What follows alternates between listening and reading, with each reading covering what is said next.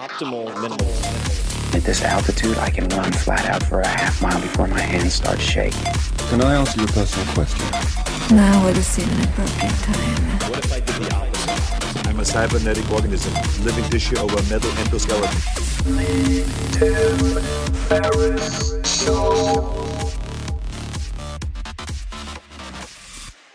This episode is brought to you by Peloton, which I've been using probably for about a year now. Peloton is a cutting edge indoor cycling bike that brings live studio classes right into your home. You can also do on demand, which is what I do. We'll come back to that. So you don't have to worry about fitting classes into a busy schedule or making it to a studio or gym with a hectic or unpredictable commute. I, for instance, have a Peloton bike right in my master bedroom at home, and it's one of the first things I do many mornings. I wake up, I meditate for a bit, then I knock out a short 20 minute ride in my undies. Hard to do that at the gym. Take a shower, and I'm in higher gear for the rest of the day. It's really convenient and has become something that I look forward to. So you have a lot of options. For one, if you like, you can ride live with thousands of other riders across the country on an interactive leaderboard to keep you motivated. There are also up to 14 new classes added every day with more than 8,000 classes on demand. And you can pick based on length 45 minutes, 20 minutes, whatever music, hip hop, rock and roll, or say low impact versus high intensity or interval. You can pick the class structure and style that works for you. And in my case, I quite like Matt Wilpers, and I tend to do on demand and listen to a lot of and watch many of the same classes over and over. But I'm kind of promiscuous and also enjoy classes from a lot of the other instructors. They have Peloton, an amazing roster of incredible instructors in New York City with a whole range of styles and personalities, so you can find what you're in the mood for. You also get real time metrics that you can use to track your performance over time, and that will help I would say catalyze you to beat your personal best. Now that all sounds good, right? Gamification, yada, yada, yada. I didn't think that it would work for me or in any way incentivize me, but they really 100% hit the nail on the head. I was very, very impressed with how motivating it was and it worked tremendously to keep me pushing, uh, which quite honestly takes a fair amount. I can get quite lazy, particularly with anything that edges on endurance, which is kind of more than five reps of anything for me. So check it out. Discover this cutting edge indoor cycling bike that brings the studio experience right to your home. Peloton is offering listeners of this podcast a limited time offer. Go to onepeloton.com. That's O N E Peloton, P E L O T O N.com, and enter the code TIM, all caps, at checkout and get $100 off of accessories with your Peloton bike purchase. So get a great workout at home anytime you want. Check it out. Go to onepeloton.com and use the code TIM to get started. This episode of The Tim Ferriss Show is brought to you by Hello Monday, a new podcast from LinkedIn's editorial team.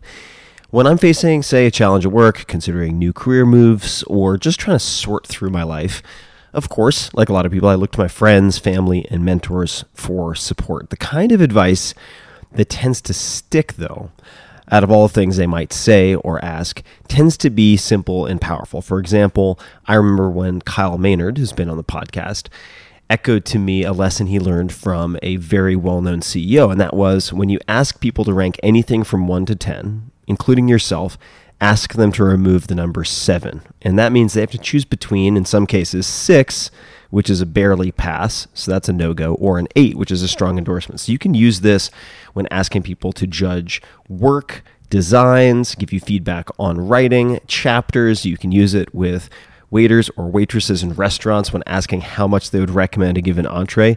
And it's incredible how much clearer the signal becomes when you just make that one change and remove seven. So, along those lines, Hello Monday is a new podcast from LinkedIn's editorial team filled with this kind of advice, the kind that stays with you, the kind that you can actually use.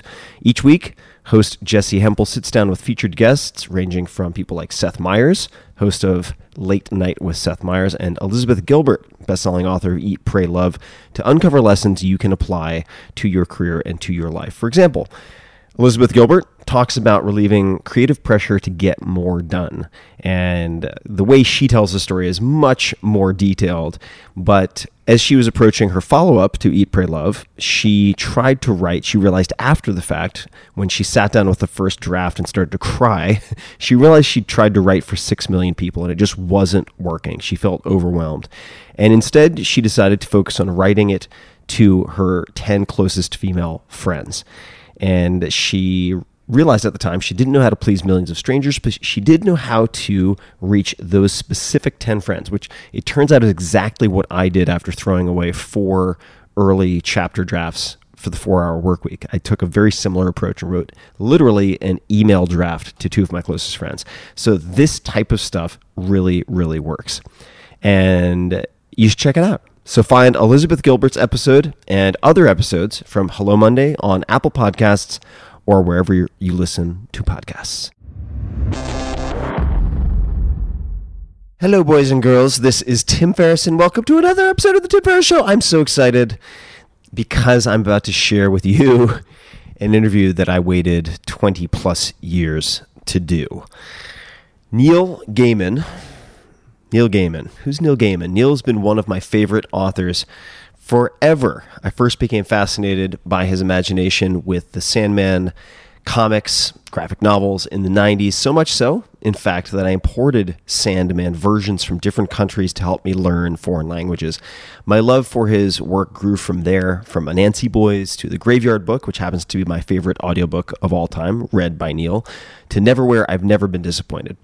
And Neil has won just about every award in every genre he's tackled, including Nebula and Hugo Awards, and his voice, as you will hear, is radio perfect, hypnotic. Since my very first podcast episode, back when this show did not even have a name, friends have asked me, Who is on your list of dream guests?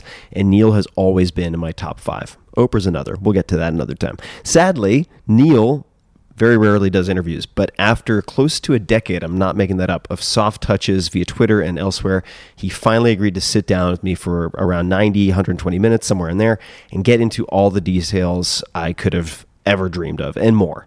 I never thought it would actually happen, and it did. It's it's I'm still on cloud nine and find it very surreal, to be honest. And in any case, if you listen to even a few minutes of this, you'll understand why I'm such a fan. And I'm going to read uh, a bit more of his official bio, and then we're going to get right into it. But just listen to the range in this bio when it comes to creative fiction and nonfiction. Neil Gaiman is the best selling author and creator of books, graphic novels, short stories, film, and television for all ages, including Neverwhere, Coraline, The Graveyard Book, The Ocean at the End of the Lane, The View from the Cheap Seats, and the Sandman series of graphic novels. His fiction has received Newbery and Carnegie medals, and Hugo, Nebula, World Fantasy, Bram Stoker, and Will Eisner Awards, among many other awards and honors. His novelistic retelling of Norse myths, titled Norse Mythology, has been a phenomenon and an international bestseller, and he won his ninth Audie Award for that. That is for Best Narration by the Author. Nine, nine Audie Awards, and you'll you'll get a taste of his voice and why people enjoy it so much.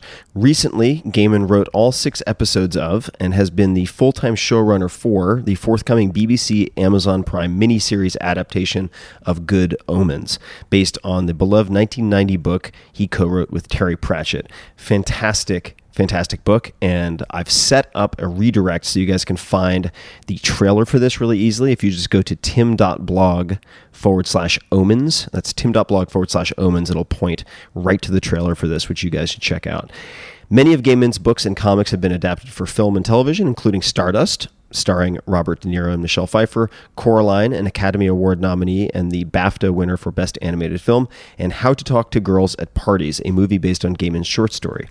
The television series Lucifer is based on characters created by Gaiman and Sandman. His 2001 novel, American Gods, is a critically acclaimed Emmy nominated TV series now entering its second season. In 2017, Neil Gaiman became a Goodwill ambassador for UNHCR, the UN Refugee Agency. Originally from England, he lives in the United States where he is professor in the arts at Bard College. You can find him on Twitter and Instagram at Neil himself, Facebook forward slash Neil Gaiman, and at neilgaiman.com. And without further ado, my apologies for the long intro, but it's very warranted in this case, given the excitement on my part. Here is Neil Gaiman. Neil, welcome to the show. Thank you. Thank you so much. I have been hoping to have this conversation for years. And uh, if I flash back for, you know, 10, 15, probably 20 plus years, I've been reading your work. I can't say that about many people I've ever met. And I mean, you've been asking me incredibly politely um, if I could do the podcast or anything vaguely, you know, sort of edging around it and giving me open invitations for a, for a good decade now. This is true. Um, and I, uh, you know, and, and I love the fact we've managed to do the occasional tiny goofy thing. I got I got to do read a page of your book. That's right. That's right. You read a page of the book, which was incredible because I find your voice, as many people do, uh, rather hypnotic. and then we got to do a very short uh, chapter in Tribe of Mentors, the last book. Yeah. Thank you very much for answering those questions. And uh, it's it's just such a such a thrill to be able to spend time with you. I'm loving it. And I, th- I thought we could begin with the the glorious beginnings. And maybe uh, for those people who can't see this, I'll give some context. I have not just one recorder, but two, three, four different sets of audio.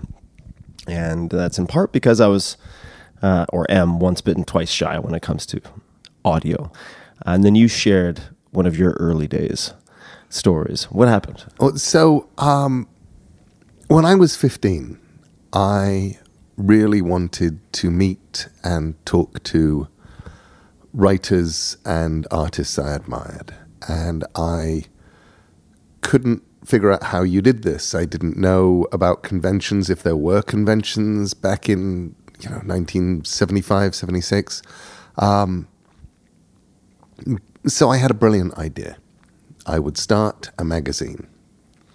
The magazine, as far as I was concerned, didn't even have to exist. The fact that it went on to exist was really fun. And we called it Metro, um, which was a name I came up with because it sounded like a magazine. It, it didn't just sound like a magazine, it sounded like a magazine that you have heard of. And I love the fact that over the years, Metro magazines around the world actually do exist now. But in 1975, they didn't. But I could phone up and say "We're from Metro magazine, and people would go, "Oh yeah." I've heard of you. Um, and you know, our voices had broken, so over the phone, nobody knew that we were 15.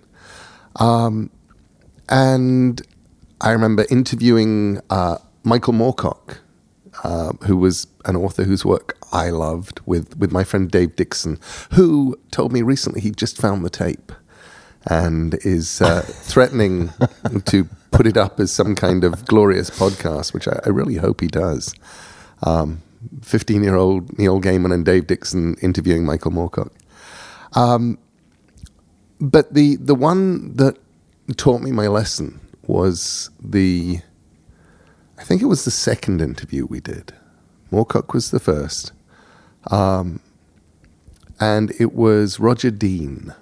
And Roger Dean is an artist and designer, most famous back then for the covers of Yes albums, this beautiful sort Yeah. of calligraphy and these floating islands and things like that. And I got talking to some kid on the train who said, Oh, yeah, you know, I know Roger Dean. And so we phoned up Roger Dean's publisher, which was basically Roger Dean. I, I think they were called Dragon's Dream, and uh, said, you know, like to interview Roger. Went down to Brighton. Um, I remember the sheer amazement and joy of these paintings that were, as far as I was concerned, iconic religious emblems. They they were, you know, I, I and I didn't like Yes very much. In fact, I didn't really like much of the music that he'd done covers to. But I had a copy of his book Views and just loved it. There was a painting he did of some badgers. um, there was there were just these things. Um, it, it felt very Lord of the Rings. It felt very fantastical. And there were these amazing paintings covered in dust, uh, propped up against walls and we interviewed him. And at the end of the interview, I noticed that the tape wasn't going round. And got home, played it, and you can hear there's 30 seconds of us talking. There's 30 seconds of us talking in higher and higher pitched voices, faster and faster, like mad chipmunks, and then it stops. and that was the Roger Dean interview. And I and the great thing about that was when seven years later, I really was a journalist. I really was going around interviewing people. I was interviewing people for magazines that existed and um, you know had existed before we decided to do the interviews and things. Um, I always carried spare batteries. I always carried spare tapes. Um, if I could, you know, at the point where I could afford to, I even carried a spare micro cassette recorder just in case. Just in case. Two is one and one is none, as they say sometimes, and so the gods the gods gifted you with a malfunction early. Exactly. One good malfunction and you learn your lesson. It is that pain thing. And we were chatting before we sat down to record as I was gathering copious beverages, water and tea and, and so on for us. I'm using the royal us, I suppose, mostly for me. And I, I got water too. and we were talking about this location downtown where we're sitting.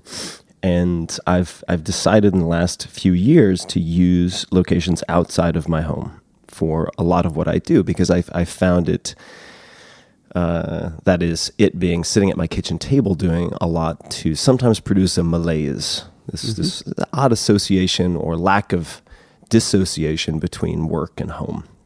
And I had read at one point that Maya Angelou, and I hope I'm getting that pronunciation right, would rent hotel rooms to work on a lot of uh, her writing.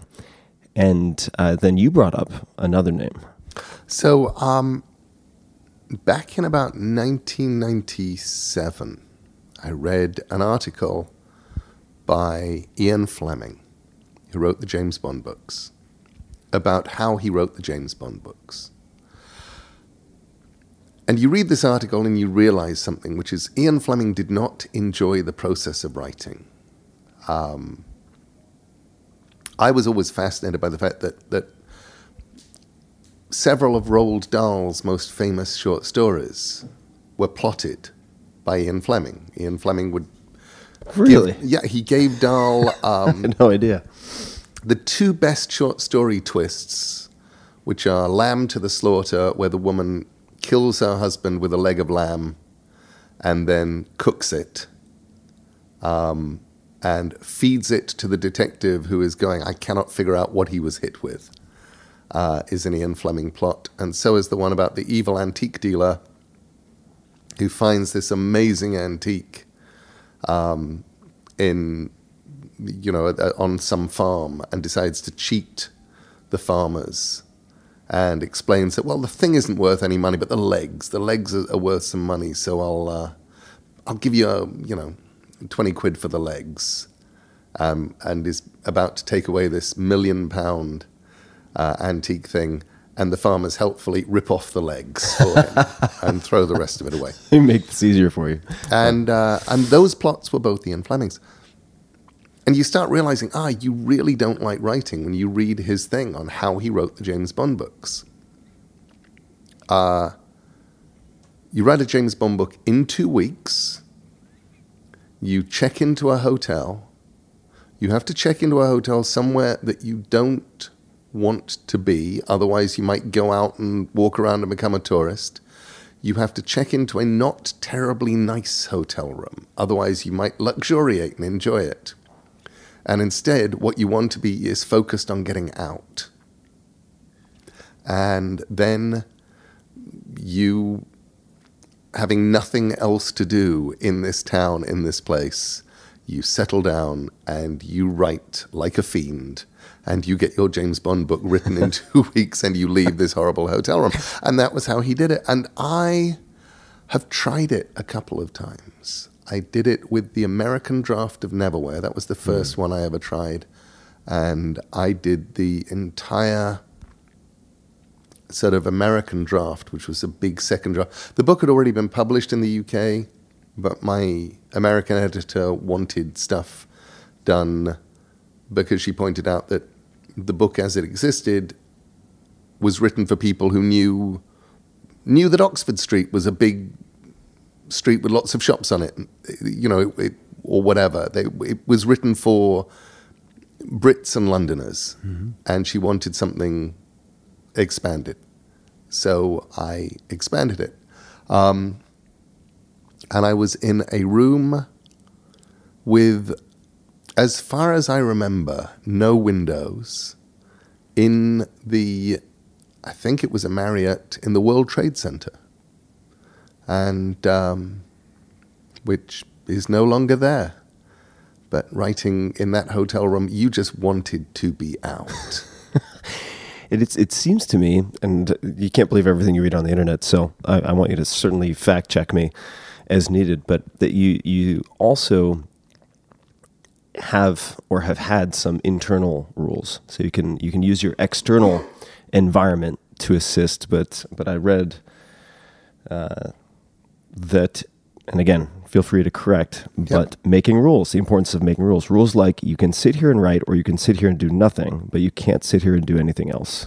that that was always and still is when I go off to write. That's my biggest rule. Could you speak to that? Yeah, because um, I would go down to my lovely little gazebo at the bottom of the garden, sit down, and I'm absolutely allowed not to do anything. I'm allowed to sit at my desk. I'm allowed to stare out at the world. I'm allowed to do anything I like. As long as it isn't anything. I'm Not allowed to do a crossword, not allowed to read a book, allowed to phone a friend, not allowed to, you know, make a clay model of something. I, I, all I'm allowed to do is absolutely nothing or write. And what I love about that is I'm giving myself permission to write or not write. But writing is actually more interesting than doing nothing after a while. You know, you sort of sit there and you've been staring out the window now for five minutes and it kind of loses its charm. You're going, well, actually, might as well write something.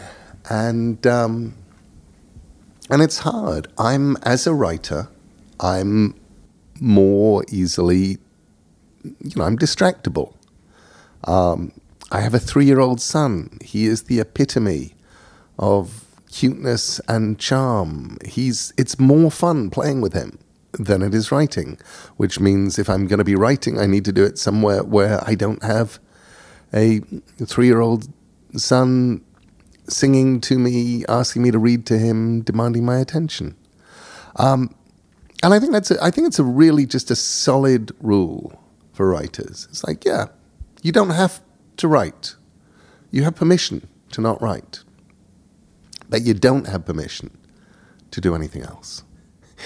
It reminds me of um, another one of my favorite writers, you being the one who's sitting in front of me, uh, John McPhee, nonfiction writer uh, who has spent much of his life in Princeton, New Jersey, but has written some incredible uh, Pulitzer Prize winning nonfiction. And I was lucky enough to take a class with him a thousand years ago. And his his rule was very similar, although he didn't state it explicitly. He would sit in front of his first, as a young man, typewriter. And he could sit in front of the blank page, and from 8 a.m. to 6 p.m., with the exception of a break for lunch and swimming, it was the blank page or writing. Yeah. It was disallowed from doing anything else. Are there any other rules or practices that you also hold sacred or important for your writing process? Uh, some of them are just things for me. For example, um, most of the time, not always, I will do my first draft in fountain pen um, because I actually enjoy the process of writing with the fountain pen. I like the um, I like filling a fountain pen. I like uncapping it. I like the weight of it in my hand. I, I like that thing. So I'll have a notebook. Um, I'll have a fountain pen, and I'll write. If I'm doing anything long, if I'm working on a novel, for example, I will always have two fountain pens on the go, at least, with two different colored inks, at least. Because that way I can see at a glance how much work I did that day. I can just look down and go, look at that, five pages in brown. I, that, I wrote that. Half a page in black. That was not a good day. Um, nine pages in blue. That was what a great day. And I, I, you can just sort of get a sense of okay, are you are you working? Are you making forward progress? Um, what's actually happening? And I also love that because emphasizes for me that nobody is ever meant to read your first draft. Your first draft can go way off the rails. Your first draft can absolutely go up in flames. It can you can change the age, gender, number of a character. Um, you can bring somebody dead back to life. Nobody ever needs to know. Anything that happens in your first draft is you telling the story to yourself. And then I'll sit down and type. And I'll put it onto a computer. And as far as I'm concerned, the second draft is where I try and make it look like I knew what I was doing all along. Do you edit then as you're looking or translating from the first draft on the page to the computer, or do you get it all down as is in the computer and then edit on the No. I, I definitely, that's my editing process. I figure that's my second draft, is typing it into the computer. And also, I love, um, so backing up a bit here. Um, when I was, what was I, 27, 28, in the days when we were still in typewriters, and there were just a handful of people with word processors, which were clunky things with discs which didn't hold very much and stuff. I edited an anthology and uh, enjoyed editing my anthology. And most of the stories that came in were about 3,000 words long. Move forward in time, not much. Five, six, seven years, mid 90s. Everybody is now on computer. And I edited another short story anthology. And the stories that were coming in tended to be somewhere between six and 9,000 words long. And they didn't really have much more story than the 3,000 word ones. And I realized that what was happening is it's a, it's a sort of a computery thing. Is if you're typing, putting stuff down is work. If you've got a computer, adding stuff is not work. Choosing is work.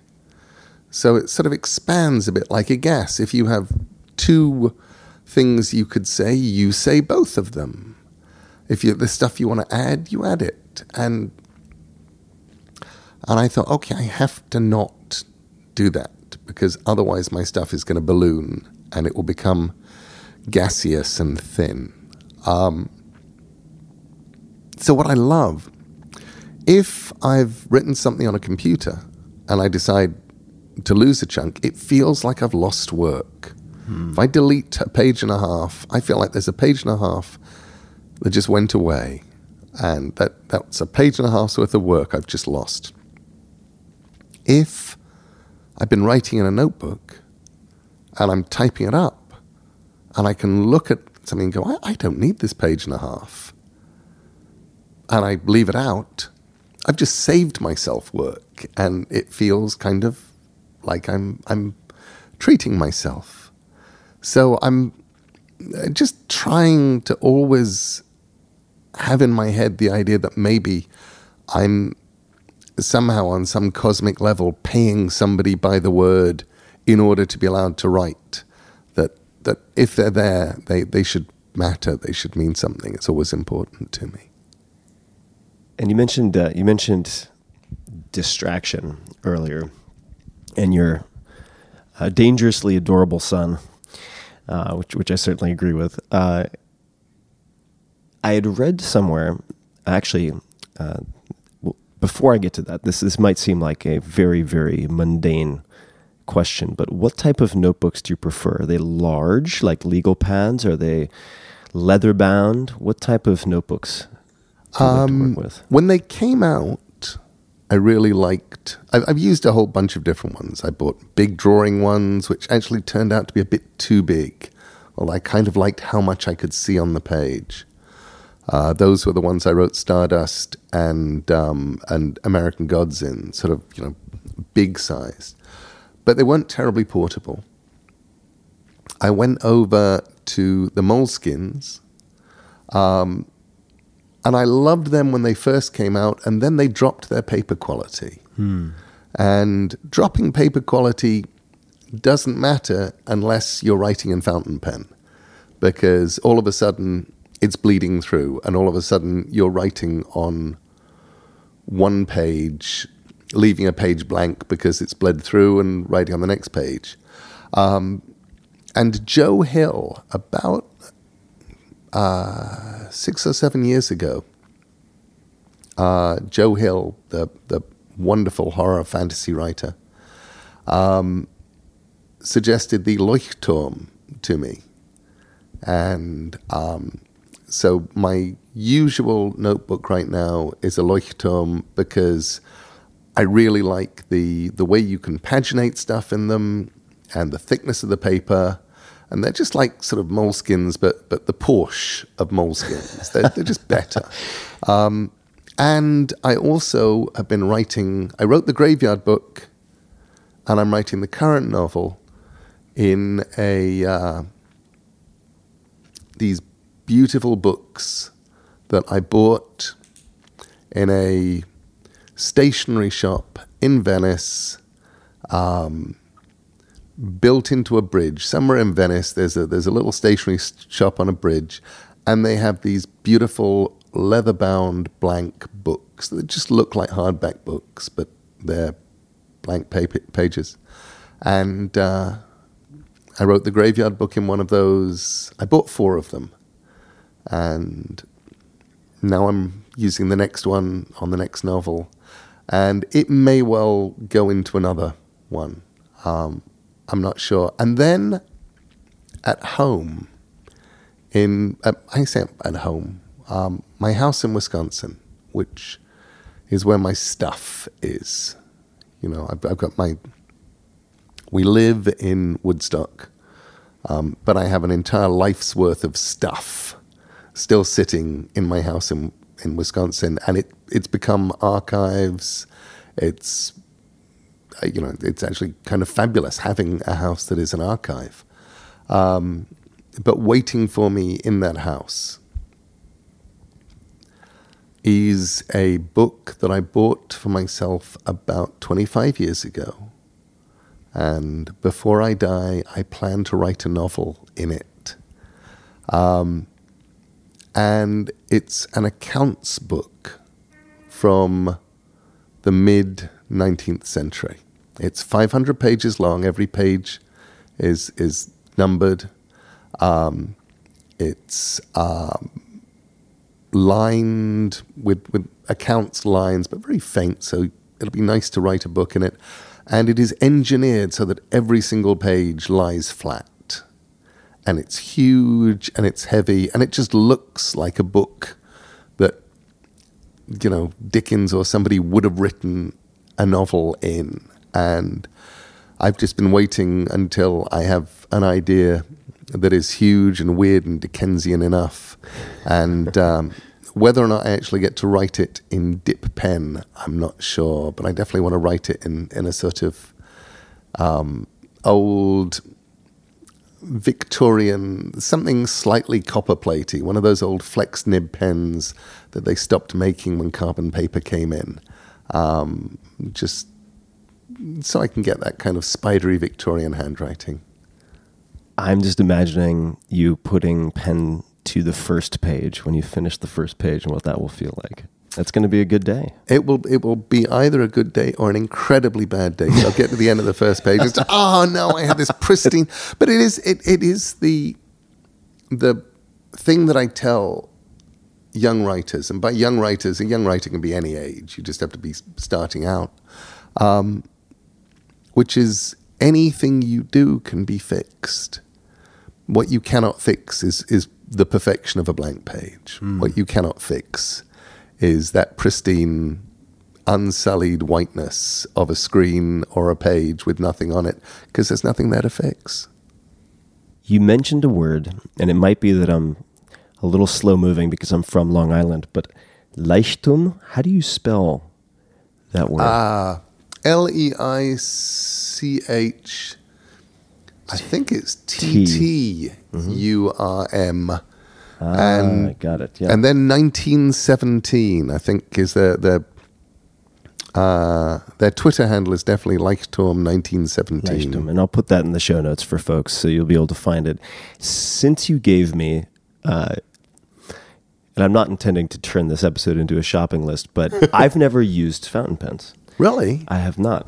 And my my uh, assistant, my dear assistant, uh, does. She loves using fountain pens. She enjoys the act. I've I've had uh, a few sloppy false starts and then been rather impatient. But if I wanted to give it a shot, are there any particular fountain pens or criteria that you would use in picking a good pen? You know, the biggest criteria I would use in picking, um, if you have the choice, is go somewhere like New York's Fountain Pen Hospital. Is that a real place? It's a real place. They have a. It's called the Fountain Pen Hospital. They sell lots of new pens. They recondition old pens. They they look after pens for you, um, and try them out because the lovely thing about fountain pens is they are personal. You you you go no no no, and then you find the one. Um, I tend to suggest to people who are um, just nervously, you know, I, I've never used a fountain pen. What should I do? And I will point them at Lamy, L A M Y, um, who have some fabulous starter pens, and they're not very expensive, and they're good. Uh, they do a pen called the the Safari, but they have a bunch of good good starter pens, and they're just nice to to get into the idea of do I like doing this. Um, the um, let's see, what am I using right now? Um, what have I got in here? I've got so um, this one here is a pilot.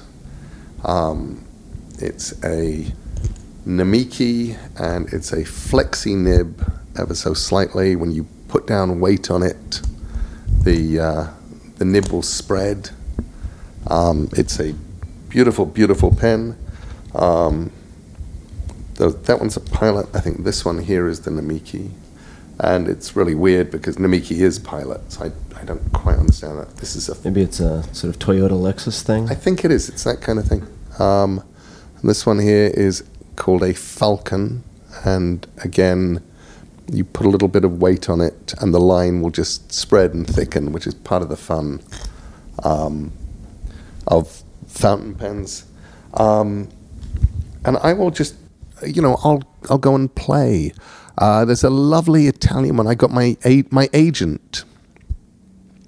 I did a thing some years ago when I realized that I was losing a lot of actual writing time to signing foreign contracts. And um, This is for books. this is for books, or occasionally, you know, for stories or for things being reprinted around the world. And the contracts would come in, and there would be big sheaves of them because I get printed all around the world. And foreign contracts, a lot of them, you have to sign a lot. You have to do a lot of initialing. And, and I would sit there going, I have just spent 90 minutes signing a pile of contracts, and I love that I got to sign it. But so I contacted my agent. I said, Can I give you like power of attorney? Would you mind just, can you just sign these things for me? And she's like, Absolutely. Great. So I got her, she'd never used a fountain pen, and I got her a fountain pen. I actually went to uh, the New York Fountain Pen Hospital with her and did the thing of showing her pens and going, "What do you like?" And then, and I got her a Visconti, uh, which is just these lovely Italian pens. Um, and mostly, I love the sort of the slightly fetishistic bit of having bottles of beautifully colored ink. When you start talking to fountain pen people, they they they really they pretend to be interested in what pen you like, but they don't care because they found their own pens that they love. And they say, "What do you use?" And I, you know, I use Pilot eight two threes for signing, and and I actually now I bought a Pilot eight two three um, because it's just a fantastic signing pen. It's a workhorse; it keeps going. And I got one in 2012 and it was my signing pen. I signed through Ocean at the End of the Lane. You know, before the book had come out, I had already pre-signed. You know, written my signature twenty thousand times with this pen, and I've seen footage of you icing your hand after such I- signings. That was the signing tour that I really got into icing my hand because and wrist and arm, um, and you know I, I did the numbers, and as far as I can tell, I have signed about one and a half million signatures with that pen, uh, which remained, and I had to send it off to Pilot at one point, not because the nib was in trouble, because the the plunger mechanism was starting to stick, and they fixed it for me and sent it back. And then my three year old son found a place behind a cast iron fireplace uh, in our house in Woodstock where if you just insert your father's Pilot 823 pen, which you have found on the table, just to see if it would go in there, you can actually guarantee that nobody wi- without disassembling the house. I mean, we actually have to take the entire house apart um, to uninstall a cast iron fireplace from 1913 to get at the pen. So I've got that is that pen now has been given as a sacrifice to the house gods, and I need to get a new one. It, it strikes me, at least it, it seems as we're talking, that many of the decisions you've made, the tools you've found and enlisted, uh, act to make not writing unappealing or at least boring after five minutes and to and to sort of enhance the act of writing to make it something that is enjoyable i don't i don't know if that's, true That is true, and, but they also exist for another reason, which is kind of weird, which is to try and trivialize what I'm doing and not make it important and freighted down with weight because that paralyzes me. Um, when I started writing, I had a typewriter. It was a manual typewriter when I sold my first book, I had the money to buy an electric typewriter. what was that first book I, gosh. I actually don't remember whether I bought the electric typewriter with the money from a book called Ghastly Beyond Belief, book of science fiction and fantasy quotations I did with Kim Newman, or whether I did it, whether it was um, for uh, the Duran Duran biography that I did. Either way, I was just 23. And um, and what I would do back then is I would do my rough draft on scrap paper, single spaced, so that it couldn't be used, um, and also so that I could get as many words on. And you know, paper was expensive. Um, and then, so so I could always do that. And I remember the joy of getting my first computer, and just the idea that I wasn't making paper dirty nothing mattered until I pressed print. And that was absolutely and utterly liberating. Um, and then, you know, a decade on, picking up a notebook. It was for Stardust, of which I decided that I wanted the rhythms of Stardust to be sort of very antiquated rhythms. And I thought, I, there's probably a difference to the way that one writes with a fountain pen. Um,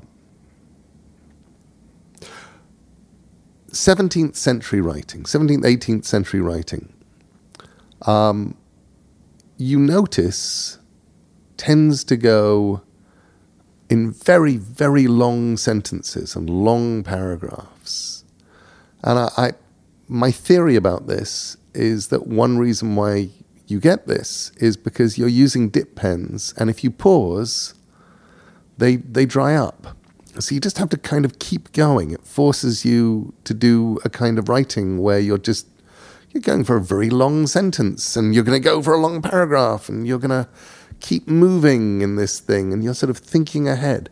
Um, with if you're writing on a computer, you'll think of the sort of thing that you mean and write that down and then look at it and then fiddle with it and get it to be the thing that you mean. If you're writing in fountain pen, if you do that, you just wind up with a page covered with crossings out. So it's actually so much easier um, to just sort of think a little bit more. You, you, you slow up a bit, but you're thinking the sentence through to the end. And then, then you start writing. You write that, and then you pause, and then you write the next one. Um, at least that was the way that I, I hypothesized I might be writing. And I wanted uh, Stardust to feel like it had been written in the late 1920s. Um, and I thought, well, to do that, I should probably get myself a uh, a fountain pen and a book, and that so that was how I started writing that. And again, what I loved was suddenly feeling liberated. It was like, ah, I'm not actually making words are not going down in phosphor on a computer screen. The, this trivializing is, um, I think, very, very important, uh, and I'd love to to dig into it a little bit because this is um, something that's come up quite a bit. Initially, very unexpectedly, with with people I interview on the podcast. I remember having a conversation with Shaun White, a legendary snowboarder, and I asked him what he said to himself. What was his internal monologue or dialogue right before the gate opened for the last run in the Olympics for the gold medal? And his answer was, "Who cares?" Yeah. Which surprised me. And, I, and he said, "Yeah, because if, if in effect, you know, if I apply an incredible amount of weight to myself, it's going to do nothing but handicap me." And you do see or there are many examples of, of writers, of musicians who have sort of crumbled with sophomore syndrome after a success and had great difficulty put, putting out work. You've put out a lot of very, very good work. I've, I've read and listened to and watched a lot of your work. What are other things you do to remove that weight, if anything? Are there things you say to yourself when you commit to writing a book, when you, when you sign the agreement with the publisher for yet another novel? Um, is is there any other advice that you would give, or any other things that you do that help to remove the sort of psychological uh, performance anxiety? Well, if you're me, you tend to do the things that are not actually um, financially sensible, but make life easier. I write. I like writing things that nobody's waiting for. It's much more stressful writing things that people actually are waiting for, that people care about. Um, it's why it felt wonderful to follow American Gods up with Coraline. Nobody even knew that I wanted to be a kids author. And it was an odd kind of thing to be. And I've just written this giant novel that's won all of the awards. And it's incredibly adult and it's thick and it's a proper book and look I got the Hugo and look I got the Nebula and so on and so forth and then um here's a book nobody's waiting for about d- did you work on? So you worked on that before anyone knew. You, in, in other words, you hadn't set expectations. Coraline was written I thought Coraline was unpublishable in fact I was told it was initially um and uh, I, I started it for my kids, my daughter in particular, Holly. Um, I showed it to an English editor who told me it was completely unpublishable. Uh, we moved to America. Um, the idea was that I was writing it in my own time, but I didn't have any own time somewhere in there, I sent it to my friend Jane Yolen. I mentioned to Jane, who was an amazing children's um, author, but also at the time was editing a line of books. And she showed it to, she wanted to buy it, and the people upstairs at the publishing house said absolutely not. And and you know this was just the first third of Coraline. It hadn't even got bad yet. Um, and uh, and I put it away. And then a few years on, I looked around and realized that I now had another daughter. I now had Maddie, and she was a baby, and she was getting bigger. And if I didn't finish that book, you know, here's this book I started for Holly, and now Holly's too old almost, and and I needed to finish it. So I sent it to my new editor, but I sent it to my adult editor. I didn't have a children's editor. Um, Jennifer Hershey at uh, at trying to remember, were we at HarperCollins at the time, or was it still Avon? I think it was still Avon. It hadn't yet been. Avon got bought by HarperCollins, which is how I became a HarperCollins author. Um, and she read it and she called me up and she said, This is great. What happens next? And I said, Send me a contract and we will both find out. so, bless her, she did. And so I went back to writing it because now it was actually something that actually had a delivery date attached. And I did not have the time to write it in. It wasn't like I had more time. And I remember what I did was I had a notebook by the side of my bed. And instead of reading three or four pages a night and then turning off the light and going to sleep, I would write maybe 50 words of Coraline, which doesn't seem much Right before bed. right before bed. So I wasn't write, uh, reading before bed, I was just writing before bed. But I'd go to bed and I would reread what I'd written on Coraline and I would do, you know, five or six lines of Coraline. Um, but if you do it that way, you know, you've written a page a week.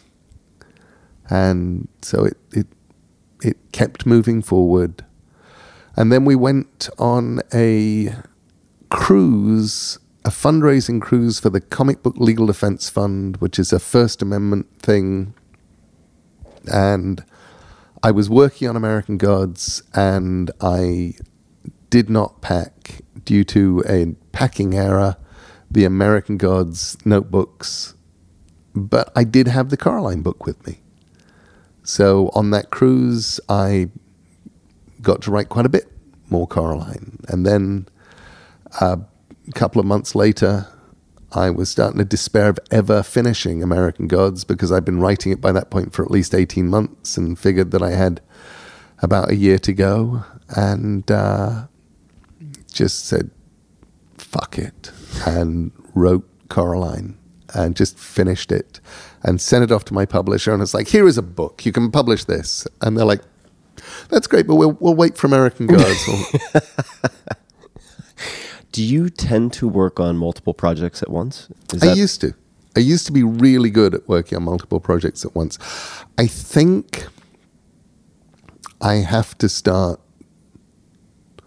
Um, I think I have to start accepting that I'm not as good anymore at that. what does that mean? It means that in the old days, when I was young, I would have at least three things on the go, which was great because if I got stuck on any one of them, I would do the other.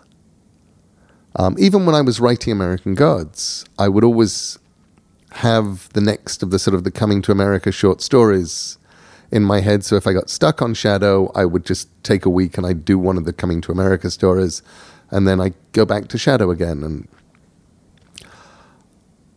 but these days, I don't think I'm as good at that anymore. I I think I am. Um, I think it's great to have three or four things going on, but there is that point where I start looking at myself and going, actually, I'm getting less done. I'm not doing that thing where I get stuck on project A, so I just immediately nip over to project B. It takes me a little ramping up time to get to the Headspace now, Project B.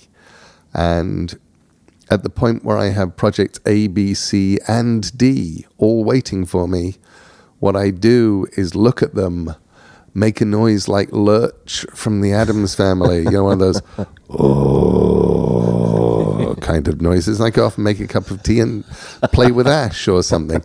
Um, so I think actually I, it's one of those things where you just know thyself. I think I now have to start going, no, just, just one thing at a time. Which also means I'm, I'm going to have to say no to more introductions and things. Yeah. Cause, and I love doing introductions. I, I, I, I Introductions, you mean writing introductions? writing introductions, writing introductions to other people's work, writing introductions and essays and things where you go, here is a thing I love. I want to, I can get it to the world. I can tell people why I love this thing and maybe they'll discover it. And every now and then, and you know, sometimes you know your introduction makes no real difference in the scheme of things. Um, and then sometimes, uh, you know, James Thurber, um, I was told I could bring, you know, that, that they would bring the, the 13 clocks back into print if I wrote an introduction to it. So it's like, yes, I'm writing an introduction to it. And then because it has an introduction by me, I've run into many hundreds of people who I assume are representatives of thousands of people um, over the years who've said, you know, I, I picked up that book because your name was on the cover, and oh my God, it's become my favorite book. You know, I read it to my kids, it's amazing. And I go, good, that's, that's what it's for. That's why you do this. You mentioned uh, writing right before bed. So, so I'd love to talk about the maybe not the scheduling, but the timing of writing. So I was was doing prep for this conversation and came across an interview in which you said that for for nonfiction you can kind of write wherever it happens to fall, if it's a script or something else, but that for novels, very often you tend to write between say one and six p.m., where you'll handle email, maybe writing a blog post and so on in the morning, and uh, I'd love to chat about that because uh, many of the writers I've spoken to, and I'm sure it's it differs person to person, but tend to write either very late or very early because they feel I- like they avoid distraction. when I started out, um, from from the age of about twenty two, when I was a young journalist, 26, 27, a starting out comics writer, um, you know, all, all through there, I was a late, late, late night writer. Um, nothing really happened until the kids were in bed nine o'clock. I might have faffed her out a little bit during the day, but now it's all done, and now I'm getting down to work. And um, at two or three o'clock in the morning, and I'm writing in England at this point, I may phone a friend in America just to talk enough to make sure that I'm awake. You know, you. Um, but so that's what I did, and um, and I was a smoker and a coffee drinker, and it was great.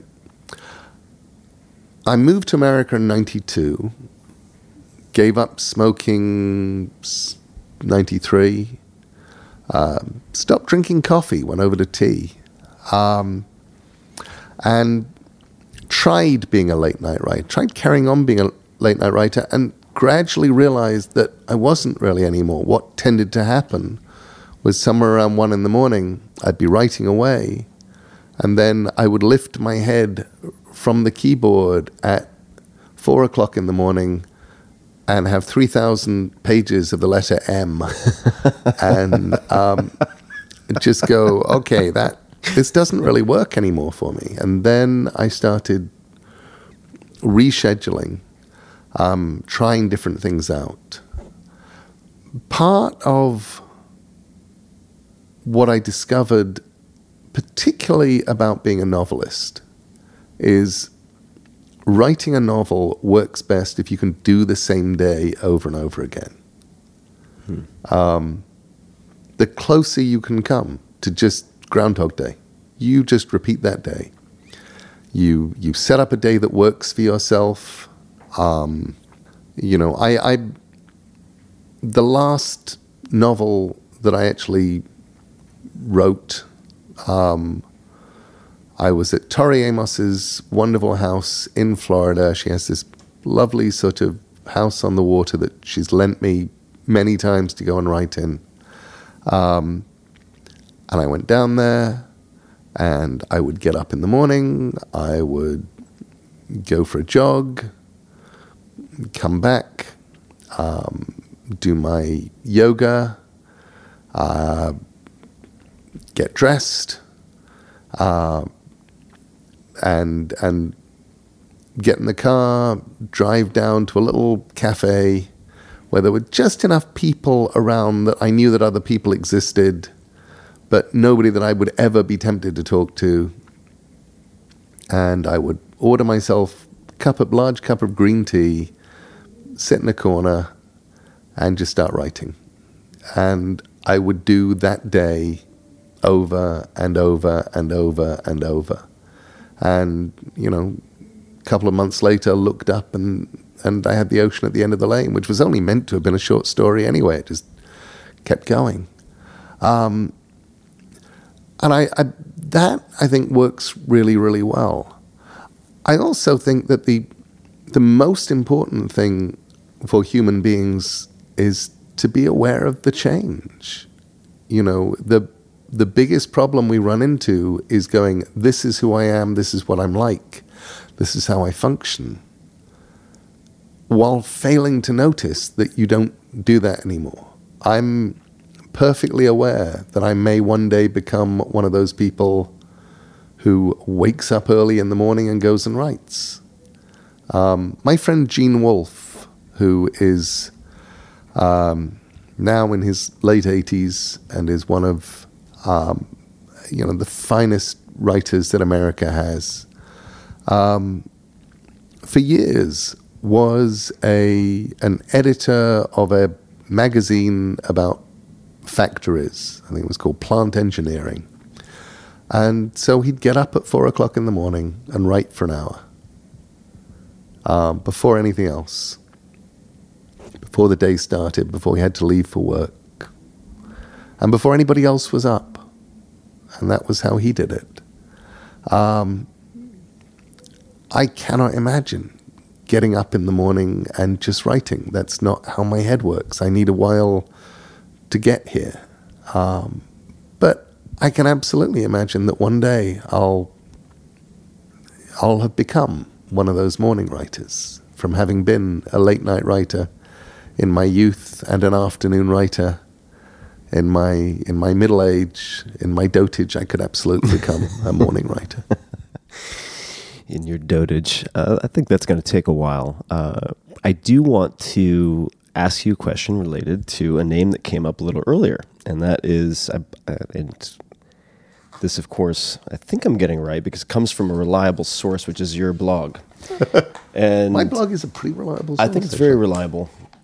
And uh, for those those who know your work outside of the blog, I'd really encourage to to read some of your work on the blog. Uh, there's some really touching personal work. Uh, one in particular about uh, your gorgeous white dog, whose name I'm I'm currently just an such a beautiful piece uh, that it, in fact um, I owe you thanks for because it led in in part there are many factors, but to me getting my first dog uh, as an adult, Molly, which I put off for decades. So thank you for that. But this question, beautiful piece, is is related to Holly. So, and I'm going to use this as a very sneaky way to ask you a question that you probably dislike being asked, and it involves 57 year olds. So my understanding is you were convinced to speak to your daughter's class about where ideas come from, and uh, what I what I noted here. I'm not going to ask it that way, but the the line that stuck out was you get ideas when you ask yourself simple questions. Right? What if dot dot dot? What if you woke up with wings? If only, if only real life was like it is in Hollywood musicals. I wonder, dot, dot, dot. If this goes on, this is one I really liked. You know, if this goes on, telephones are going to start talking to each other and cut out the middleman. Wouldn't it be interesting if, dot, dot, dot. Uh, and, and the, the question I'm going to ask is a follow up. Doesn't have to map perfectly to this, but uh, I would love to hear the genesis story of the Graveyard Book. And the reason I ask about that book specifically is that it is my my absolute favorite uh, fiction audiobook of all time. And it is, it is, I remember the exact moment when I finished the Graveyard Book in audio. And there are multiple versions. People have asked me. I have not listened to the ensemble version. And so I'm sure it's spectacular, but not, not to sound creepy. I do find your voice very soothing. Um, and I finished it as my plane was um, not my plane. Let me rephrase: as a plane was uh, landing, and I had a few minutes before we landed, and I thought about restarting the book. So it's it's it's had a a wonderful place in my heart and my mind. Where did that book come from? So actually, I can give a slightly better answer to that now than I could have done a year ago or I have done for previous years because I found something accidentally uh, recently, um, which was uh, which gave me an insight into stuff on it. So I was twenty five years old. Um, it would have been nineteen. 84, 85, maybe even into 86. Um, I was living in Sussex, in a little town, in a very tall house. Um, my dad owned the house. Uh, actually, what he owned was a shop underneath, but the house sort of came came with it. And because little old English towns go back for a long time, the house was at least 300 years old. Um, and it was across a little lane from a country graveyard. And the house was incredibly tall and incredibly thin. You get a couple of rooms and then you get stairs. And I had a son who at that point was two years old. Um, and his favorite thing was his little tricycle. And the problem with little tricycles is you cannot ride them around houses like that, otherwise, you die. You hit the stairs and you die. Um, so every day I would take him and his little tricycle over the road to this little churchyard. And he would pedal happily round and round the paths um, through the gravestones. And I remember just the the thought process. I remember going, he looks so happy here. He looks really comfortable. There is something very sweet about a little kid riding a tricycle through a graveyard. And I thought I could do a story about it. Wouldn't it be fun to do a story about that? You could do a story like a, it would be like, you know, a kid in a graveyard getting brought up by dead people.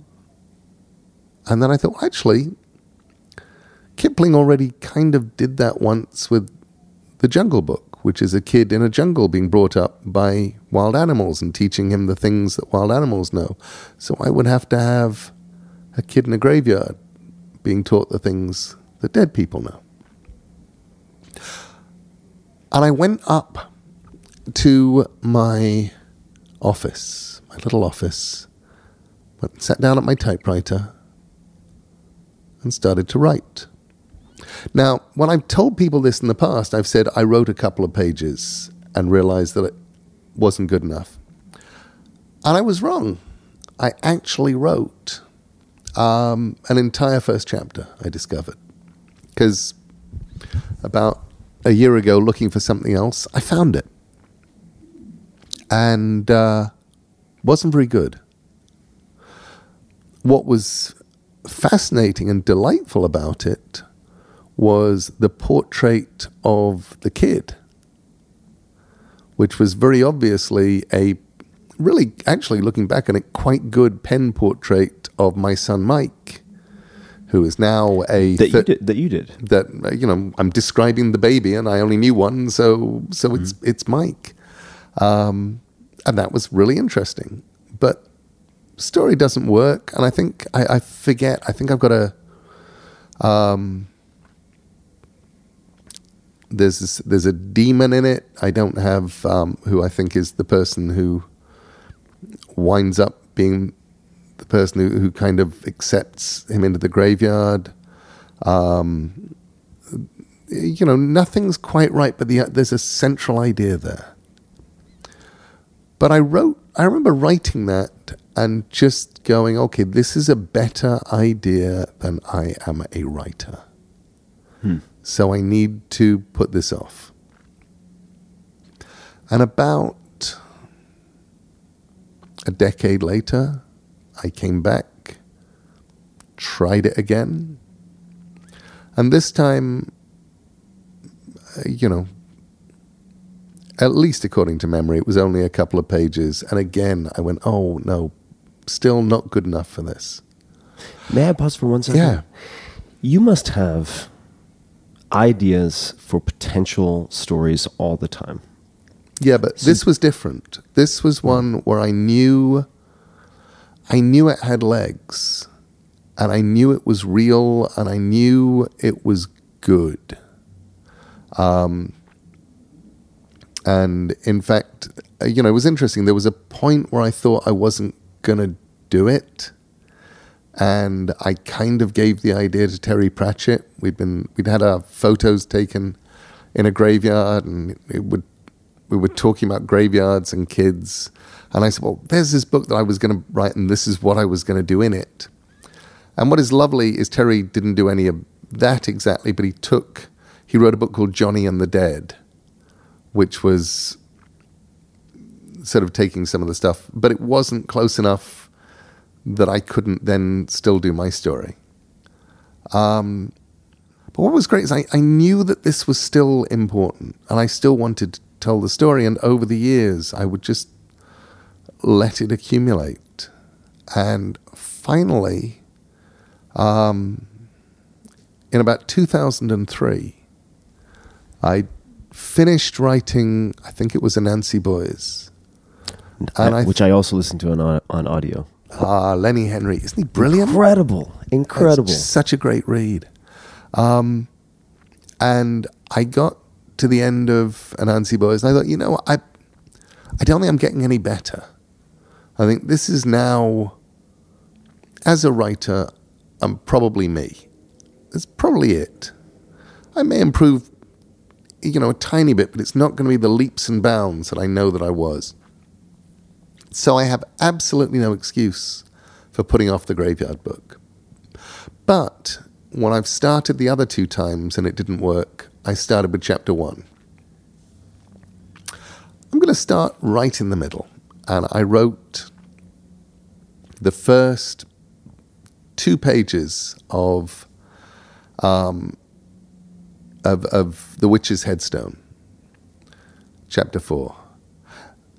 And did emotionally exactly the same thing I always do. I, I had always done at that point with the graveyard book, which is go, ah, it's just not good enough. It's not good enough. My daughter Maddie, because at this point we're on we're in the Cayman Islands on a small holiday. Me, Maddie, and Holly.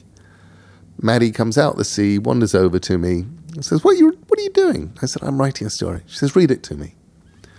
So I read her the first page and a half that I'd written. And she said, What happens next? So I kept going. And I think I would have I would absolutely have been capable of giving up and failing at that point, except Maddie wanted to know what happened next. So I kept writing. And by the end of that, I'd written a story that felt like it worked. I had the tone, I had the voice, I had Silas, I had all of that stuff. what was- a great right. character, by the way. He's so lovely. Silas. And then I started at the beginning, and I, and the the the one thing that I have no idea where it came from, because it was just sitting in the notebook when I came to start, it's like I'd written it at some point in the previous five years, knowing that it would be, you know, knowing that I would have to start at some point was just the line there was a hand in the darkness and it held a knife. And hmm. knowing that that was the first line of the story. And feeling kind of, you know, having very mixed feelings about that because going, well, on the whole, this story is going to be very loving. It's going to be very tender. It's going to be about growth. It's going to be about families. It's going to be about villages. It's going to be about people. But the first few pages are going to be absolutely terrifying. And that was the first line. Well, yeah, yeah. I think you did, you certainly delivered on the first few pages being very, very terrifying. Um, I'm going to go back and listen to that again. Maybe I'll try ensemble this time around. The ensemble is real. I mean, you know, I, um, and I'm not just saying this because for me, you know, listening to one of my own audiobooks is a lot like back when you were young and we had answering machines and you would be listening to the messages people had left for you and then you'd suddenly hit your own voice. And it's just like, no, I don't sound like that. Um, but I, but it's Derek Jacobi who is one of England's greatest actors as the narrator. You, the cast of people like Miriam Margolyes, Reece Shearsmith, just this fabulous cast. So You mentioned a name that I was planning on bringing up anyway, and that is Terry Pratchett. yeah, And I think many people who, uh, at least in the United States, are less familiar with Terry than perhaps they, they should be. Uh, could you tell us who Terry is and how you first met? Terry Pratchett, um, later Sir Terry Pratchett, was an English writer um, who died in March 2015. Um, he was a humorist, a satirist, best known for the Discworld novels set on a flat Earth, which is on the back of uh, four elephants on the back of an enormous turtle swimming through space. And uh, he was my friend. Um, Terry and I met when his first book, first Discworld book, The Color of Magic, was due to come out in paperback. And uh, we met for years and years. We would tell everybody that we met in a Chinese restaurant. And uh, again, a few years ago, I found my desk diary from 1985. And I thought, ah, there's Terry and me meeting in February uh, 1985. I wonder which um, Chinese restaurant it was. And it turned out we actually met on like the 28th of January, and it was Bertarelli's Italian restaurant in, was it Goodge Street? I think it was Goodge Street. Um, proving that memory is gloriously fallible. Um, embarrassingly so, since I'd actually filmed a piece to camera in a Chinese restaurant um, about Terry's passing. Um, but it, it's, you know, I was a young journalist. Uh, Terry at the time was working as the press officer for the uh, Central Electricity Board in the UK. And um, we hit it off It- it- in a way that's just that sort of thing where you go, oh, you have the same kind of mind that I have. Not exactly, but the Venn diagram of overlap is. It was the point where we got onto the subject of grimoires, of occult books. Um, and Terry mentioned that he had come up with one called the Necrotelecomnicon, the book of the telephone numbers of the dead. And I said, that's really weird. I've just come up with one called the Liber Fulvarum Paginarum, the book of yellow colored pages. And it's going, oh, we have the same kind of head that goes to the same kind of places.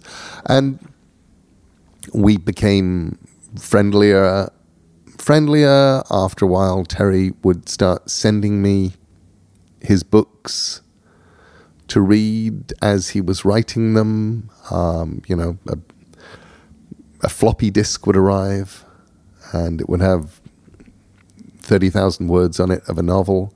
Or my phone would ring, and Terry would say, "Hello, it's me. So, which is funnier?" and he'd just be writing, and he'd want somebody to talk to. So, I had written um, a book called Don't Panic The Hitchhiker's Guide to the Galaxy Companion, uh, which was great. I got to work with Douglas Adams, I got to rummage through Douglas's filing cabinets and obscurity stuff. I'd, I'd written a whole book of, of who Douglas was and what Hitchhikers was.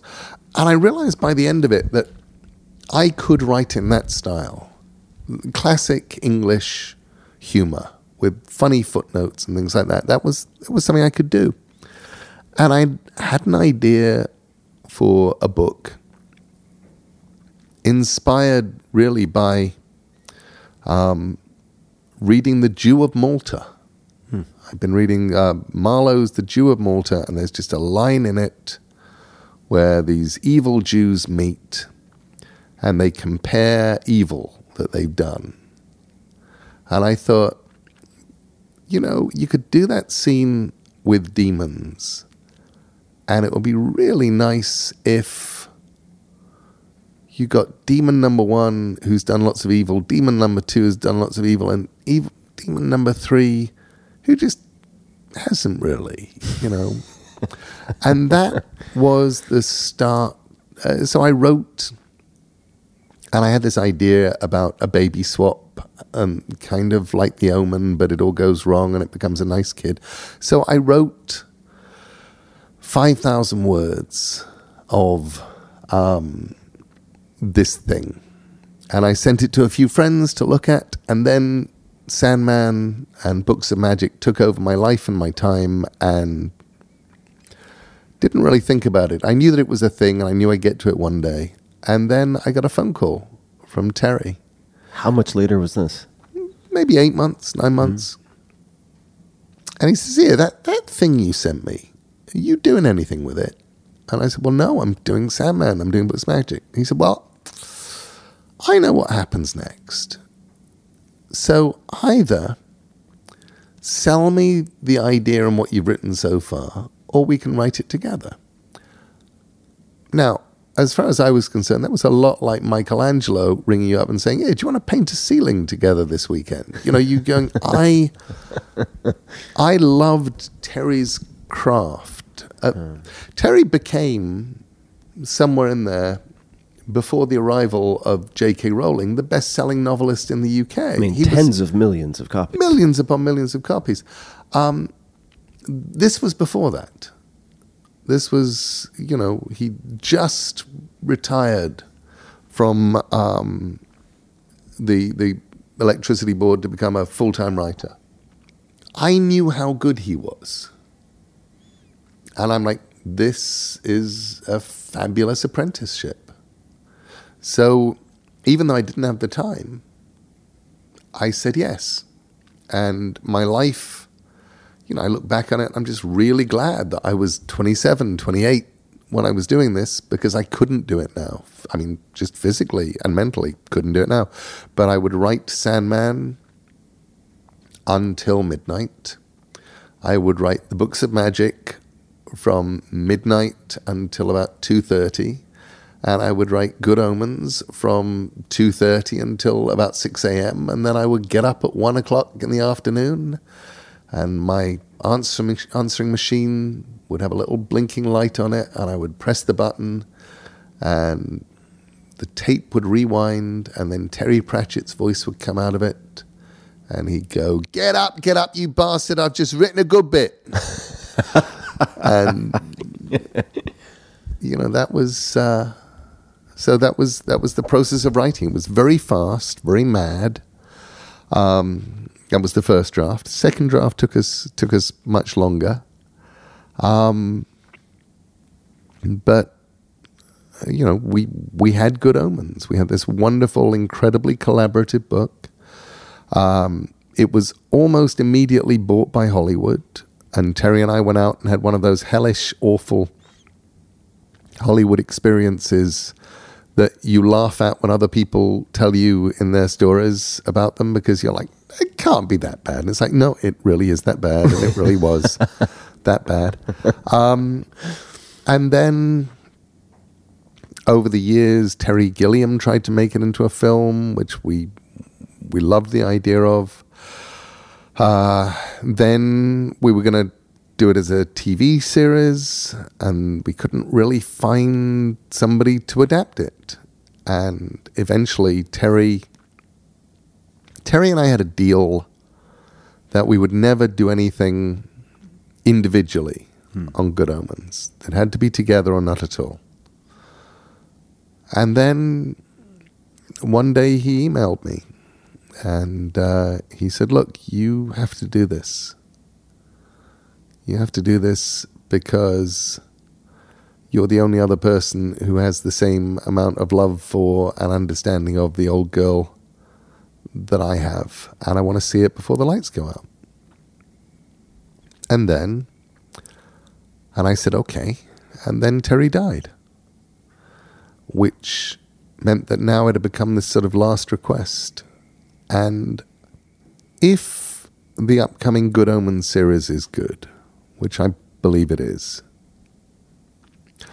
a lot of what makes it good, a lot of what, because I was the showrunner, I wrote it and I showran it. But I think what makes it good is I wasn't prepared to compromise on it.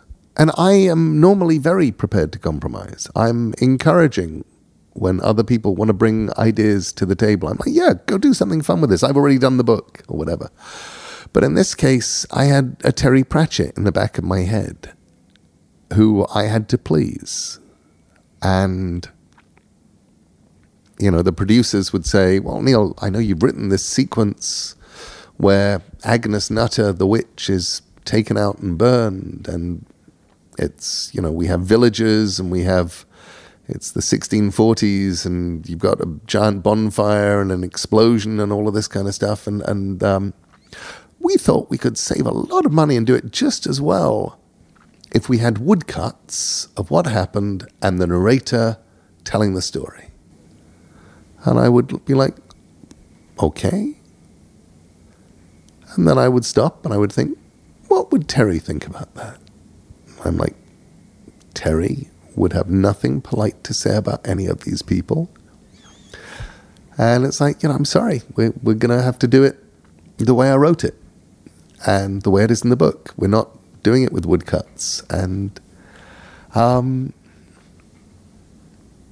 and it was like that all the way through. It was like, you know, just trying to hold the line and make this thing that Terry would have been proud of and using using stuff that we came up with um, in the book, using stuff that we'd come up with talking after the book, stuff that we would have put into the next book if there ever had been one, um, and just making it all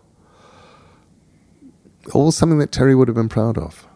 Um, and it's been really wonderful. Uh, uh, this South by Southwest has been the first time anybody has seen anything from Good Omens. You know, and we showed some clips, and hearing audiences laugh um, was kind of amazing. It was like, oh, this it does work. It is. They're liking it. They're loving it.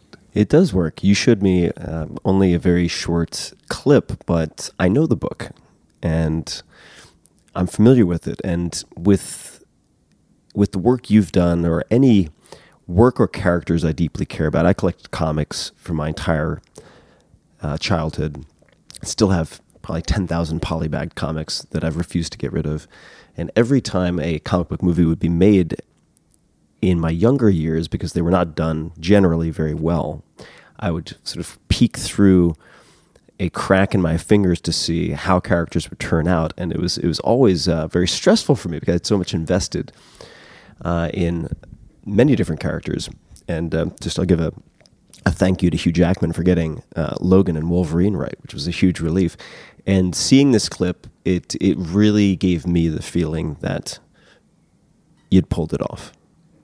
That it that it, that it lived up to my experience as a reader and a listener. I think mostly we have. Um, and I think that is a lot of that is casting.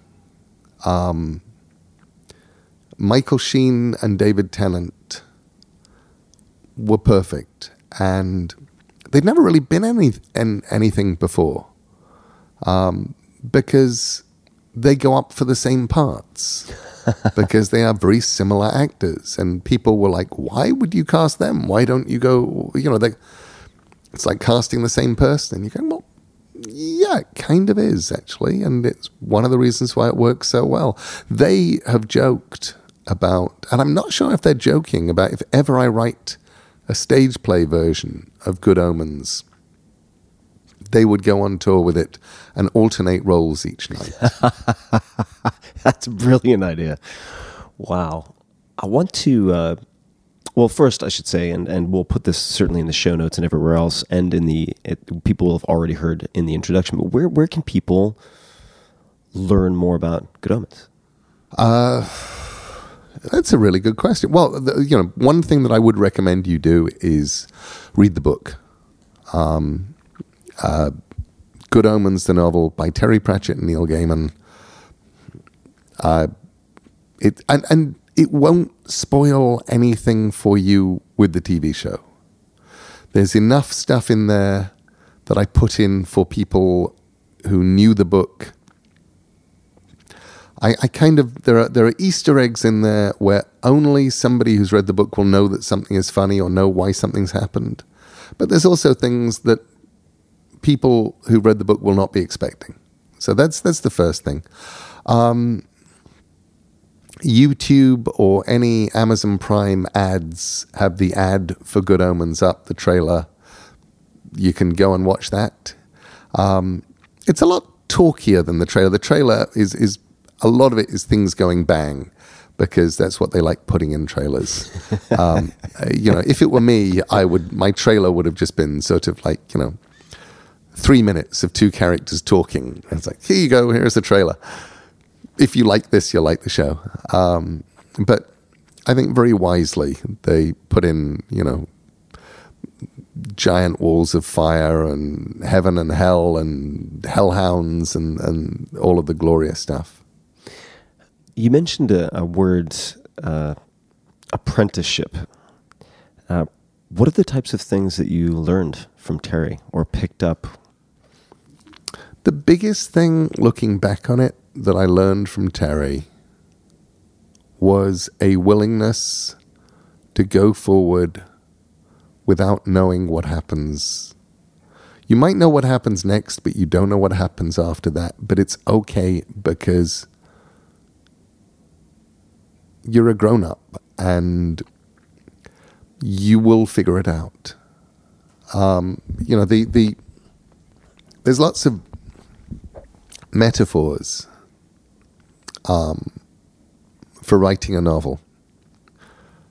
And George R. R. Martin, for example, divides writers into architects and gardeners.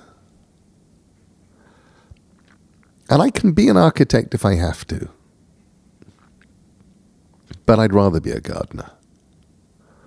I would rather plant the seeds, water them, and figure out what I'm growing as they grow, and then prune it and trim it and, uh, you know, pleach it, whatever I need to do um, to make something beautiful that appears intentional. But at the end of the day, you have to allow for accidents and randomness and just what happens when things grow. So the joy of Good Omens really, I mean, the best thing about Good Omens was having Terry Pratchett as an audience.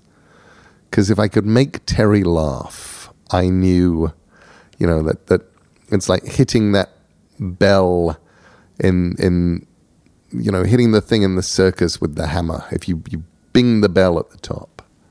And that's what I did when I could make Terry laugh.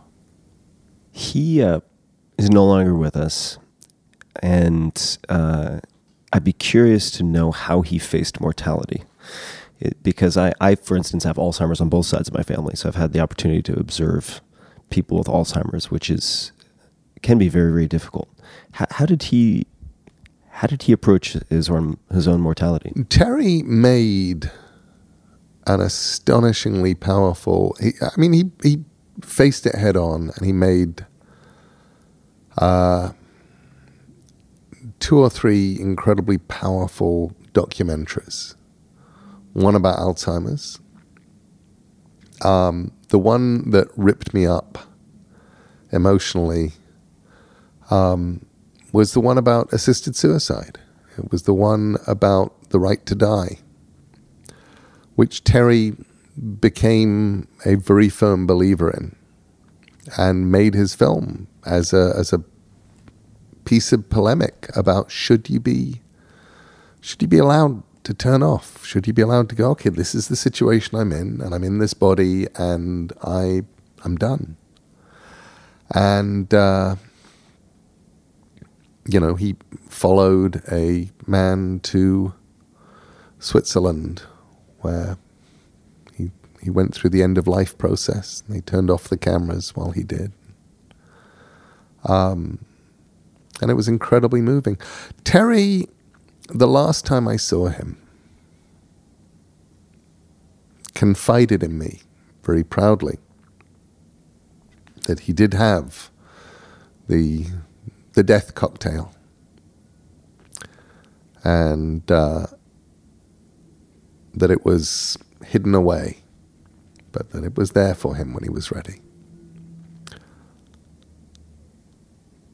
And I kn- knew at that moment he was never going to take it because Terry had a kind of rear brain Alzheimer's.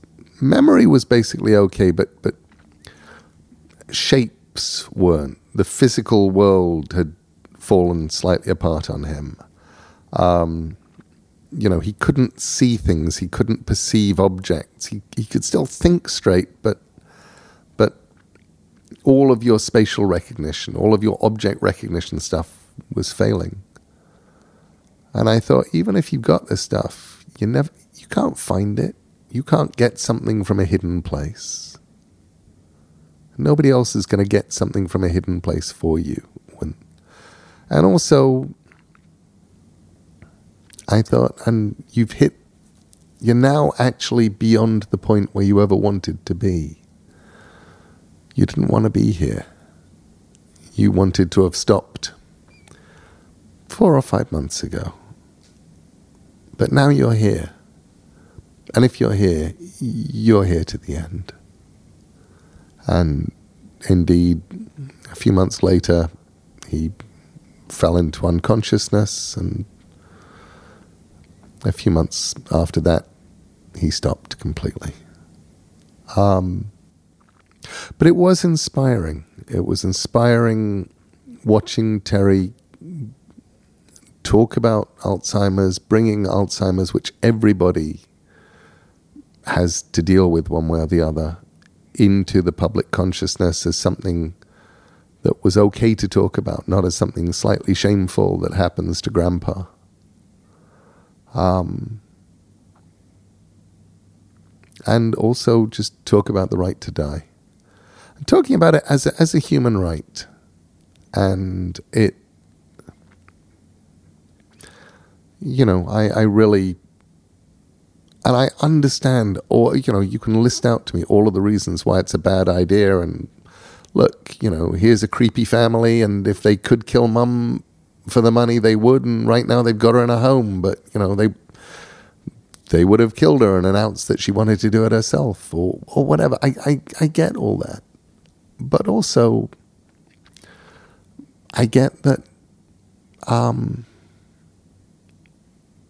the right not to be alive, the right to end it all, the right to go. Okay, I've I've come as far as I can in this, and and it's okay to stop before before I become something that is a shallow shadow of who I once was. Um, you know that that that has to be a right too. How does it feel as as such a close friend of his to be able to to share this work that you created together and to weird, have yeah. really, really weird. The the um, mostly it's wonderful, and then sometimes it isn't. And um, Saturday night, Amazon had taken over a you know 19,000 square foot lot, turned it into the Garden of Earthly Delights. Um, it has a bookshop in a corner and hairdressers and a giant tree in the middle that serves alcohol. It has wings that, if you stand in front of them and activate some kind of Instagram filter, um, or maybe it was a Snapchat filter, will make the wings start to flap. Um, oh, uh, you know, just filled with wonderfulness, and I'm there, and the, we have singing nuns, and then a Queen cover band come on, and, and I'm looking around, and there's Jon Hamm and David Tennant and Michael Sheen and all my, my guys from my lovely um, American Gods cast come over and they're hanging out. I'm getting to introduce. It's like introducing your two families, and um, and I was kind of melancholy because, and I knew that I should just be enjoying it. I knew I should just be going. This is this is magical. This is this is the kind of fun, wonderful thing that you you don't get very often in your life, and I should just be exulting in it. And instead, I'm just thinking, I wish Terry were here. He would have loved the nuns. He would have he would have had a great time with the Queen cover band, and he would have been just you know grumbling to me about tiny details and enjoying it, um, or or taking enormous pleasure in tiny details, and you know having deciding which color wings he liked having best, or whatever. It, he would have loved it, and he's not around. And then, by the same token, I know Terry well enough to also know that the way that Terry was built and who Terry was, we probably would never have got to this point had Terry been alive. Because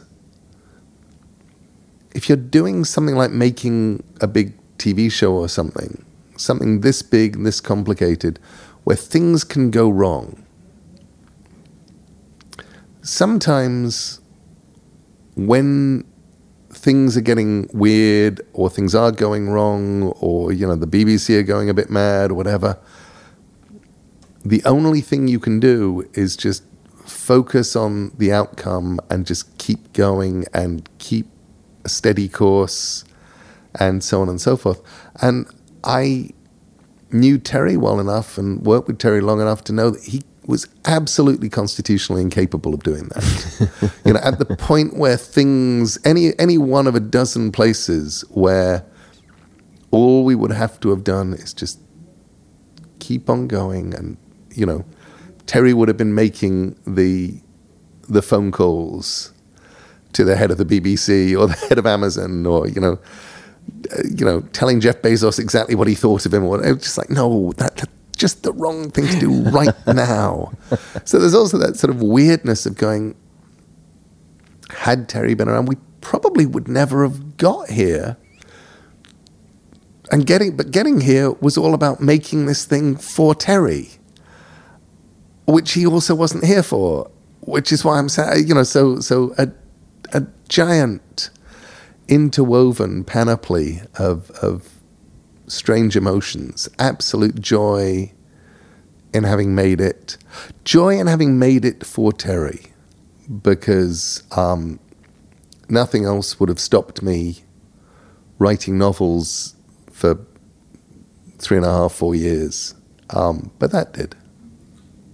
I think I have to imagine he'd be thrilled to see you in this amazing circus uh, just before this piece of work is released to hopefully millions more people who will be impacted by the work. I think, and I think he would have loved. I think he would have loved so much of this, and also being Terry, he would have loved the fact that then people will come and pick up Good Omens, the book, and then they'll go and read Discworld books, and that will make Terry even happier. Neil, this has been so much fun. It can't be 90 minutes already. 90 minutes. That just, that that flew. It did. It did. And I, I certainly hope it's not the last time we have a chance to We have to do it again. conversation. We, we, I we would only love just to. got started. I would really love to. And uh, I know we have, well, let me not state it that way. Many, many of my fans are your fans. And just as Terry shared his gifts with the world, you continue to share yours. And it has an impact. It helped me through some very tough times, It was able to transport me, delight me, shock me, scare me, and take me through a whole range of emotions I didn't at the time even know I had access to. So I want to thank you for making good art and sharing it with the world. You've done a great job. You are so ridiculously welcome. Thank you. And uh, do you have any closing comments, thoughts, remarks, anything you'd like to say before we wrap up? No, not really. I, I, I, you know, I genuinely enjoyed. One, one of the great things about having you as a fan um, is the books arrive from you and they actually get read. um, and, you know, and I learn from them because you go off and, and explore parts of things that I'm never going to. um, and and so I appreciate that too enormously. Thank you so much. And uh, for everybody listening, we will include links to everything we've discussed, including fountain pens. including fountain pens. this might be the time to buy some stock. and uh, everything that came up will be in the show notes, as always, at tim.blog forward slash podcast. You can just search Neil or Gaiman and it will pop right up. And uh, Neil, once again, thank you so much. I really, really appreciate it. And to everyone listening, until next time, read widely, check out Good Omens, and chat soon. Bye. Hey guys, this is Tim again. Just a few more things before you take off. Number one, this is Five Bullet Friday.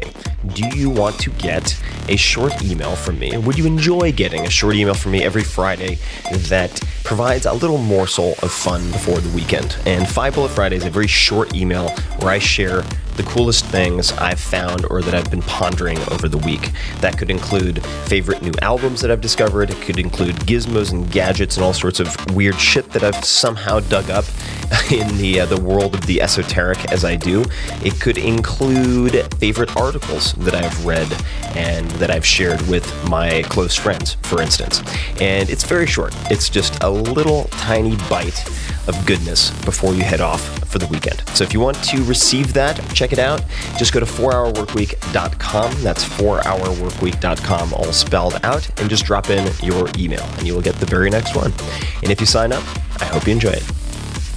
This episode of The Tim Ferriss Show is brought to you by Hello Monday, a new podcast from LinkedIn's editorial team. When I'm facing, say, a challenge at work, considering new career moves, or just trying to sort through my life, of course, like a lot of people, I look to my friends, family, and mentors for support. The kind of advice that tends to stick, though, out of all things they might say or ask, tends to be simple and powerful. For example, I remember when Kyle Maynard, who's been on the podcast, echoed to me a lesson he learned from a very well known CEO, and that was when you ask people to rank anything from 1 to 10, including yourself, ask them to remove the number 7. And that means they have to choose between, in some cases, 6, which is a barely pass, so that's a no go, or an 8, which is a strong endorsement. So you can use this when asking people to judge work, designs, give you feedback on writing, chapters. You can use it with waiters or waitresses in restaurants when asking how much they would recommend a given entree. And it's incredible how much clearer the signal becomes when you just make that one change and remove seven. So Along those lines, Hello Monday is a new podcast from LinkedIn's editorial team filled with this kind of advice, the kind that stays with you, the kind that you can actually use.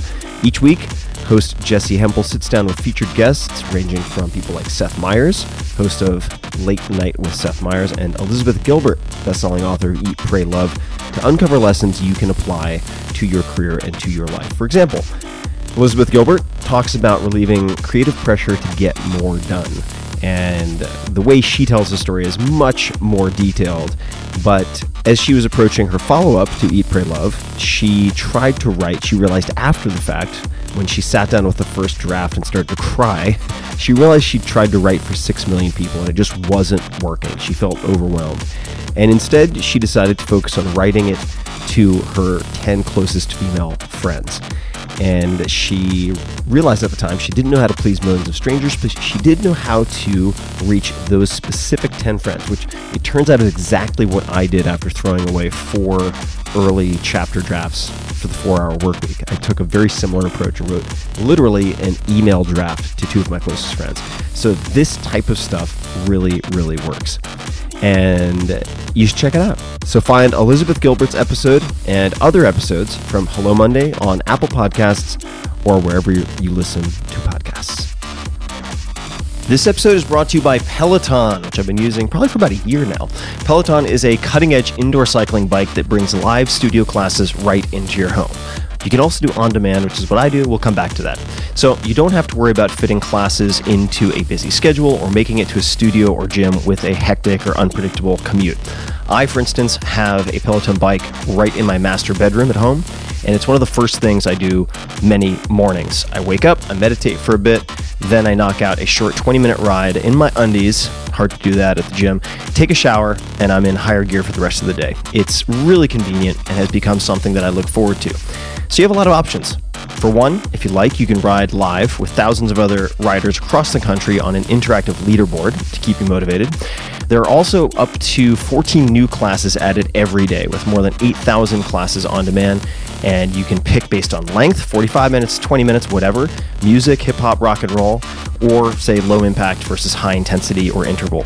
You can pick the class structure and style that works for you. And in my case, I quite like Matt Wilpers, and I tend to do on demand and listen to a lot of and watch many of the same classes over and over. But I'm kind of promiscuous and also enjoy classes from a lot of the other instructors. They have Peloton, an amazing roster of incredible instructors in New York City with a whole range of styles and personalities, so you can find what you're in the mood for. You also get real time metrics that you can use to track your performance over time, and that will help I would say catalyze you to beat your personal best. Now that all sounds good, right? Gamification, yada yada yada. I didn't think that it would work for me or in any way incentivize me, but they really 100% hit the nail on the head. I was very very impressed with how motivating it was, and it worked tremendously to keep me pushing. Uh, which quite honestly takes a fair amount. I can get quite lazy, particularly with anything that edges on endurance, which is kind of more than five reps of anything for me. So, Check it out. Discover this cutting edge indoor cycling bike that brings the studio experience right to your home. Peloton is offering listeners of this podcast a limited time offer. Go to onepeloton.com. That's O N E Peloton, P E L O T O N.com, and enter the code TIM, all caps, at checkout and get $100 off of accessories with your Peloton bike purchase. So get a great workout at home anytime you want. Check it out. Go to onepeloton.com and use the code TIM to get started.